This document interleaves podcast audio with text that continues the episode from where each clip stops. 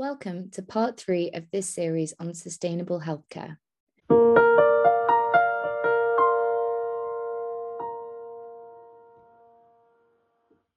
So, we know that the climate crisis is a health crisis, and health professionals want to do the right thing for patients. So, sometimes it's about framing it in those terms um, because we know that if we um, get to net zero, then we will save lives. Um, so that's really important. You've just heard a clip of our interview with Dr. Becky Taylor Smith, who is the chair of the Greener Anaesthesia and Intensive Care Network in the West Midlands. And she also works with the Greener NHS department nationally as the Chief Sustainability Officer's Clinical Fellow. As she mentioned, it's important to think about action on climate change as being beneficial for both the environment and patients. Often, when we talk about climate action, we talk about having to give things up, but climate action shouldn't be perceived as being about making sacrifices. Rather, we must focus on the co benefits so we can make decisions which can benefit both people and the planet. Pause here for a minute and have a quick brainstorm about what such co benefits could be.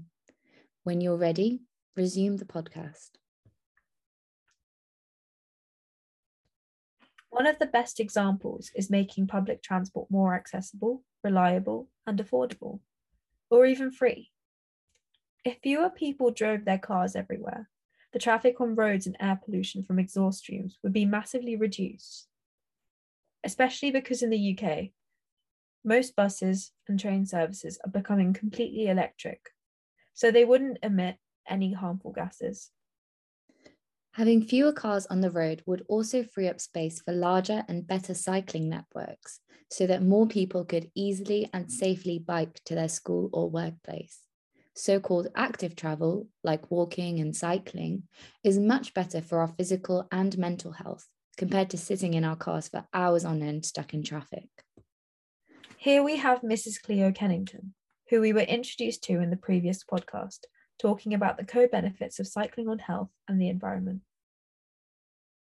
15% of the footprint of the NHS actually comes from uh, road travel. So if we can reduce the number of journeys that are made by um, car and, and make them by bicycle, then we'd massively reduce the carbon footprint of the NHS. But it wouldn't just improve the carbon footprint, it would improve the health of the staff. And we know that uh, when they looked at studies comparing people who uh, make their daily commute by bicycle compared to those who, who, who don't, they may do any other exercise, but it's not their daily commute is not by bicycle. The, the risk of being admitted to hospital over the following five years is massively reduced. The risk of death is reduced by half. Um, the, uh, the risk of um, a, a, diagnosis of cancer is reduced by half. So, so cycling is a is a win-win situation in all, in all spheres. Not needing as many roads, car parks, and petrol stations will mean that we can transition to greener cities in which the concrete jungle that we are so used to is transformed to widespread green spaces with more trees and wildlife.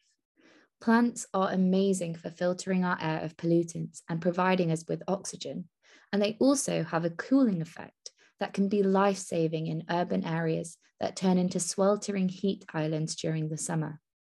And we can't forget to mention that living near green spaces has an incredibly positive impact on our mental health, which we saw even more clearly during the pandemic. Another great example of the co benefits of climate action is tackling food and nutrition. Plant based diets have a much lower environmental impact it takes much less energy, space, and resources to grow plants than to raise animals for meat. The meat industry is also the single biggest cause of deforestation around the world. Forests are cleared to create space for cattle farming and growing soya, 90% of which is used to feed the animals we farm. Plant based diets are also associated with lower rates of obesity, type 2 diabetes, and cancer, which are the most common diseases to cause disability and death in the developed world. Did you know that antibiotics are used to stimulate the growth of animals for faster meat production in factory farms? The overuse of antibiotics in humans and in animals is leading to a rise in antibiotic resistance, which is another huge problem for global health because, as we know, it's very difficult and expensive to make new antibiotics. In countries like the UK, the biggest burden on the health service comes from people living with long term conditions. For example, type 2 diabetes, COPD, and chronic heart disease. This is because these patients have to make regular visits to the GP or hospital, and they use a large proportion of the NHS's resources and time. Funnily enough, the most environmentally friendly patient is the patient who doesn't need to go to the hospital in the first place.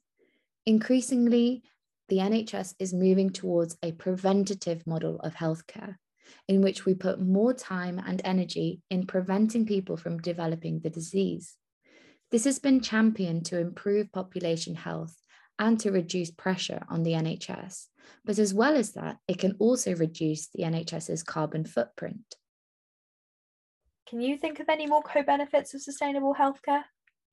Write them down and we can discuss them in the unconference. Thank you.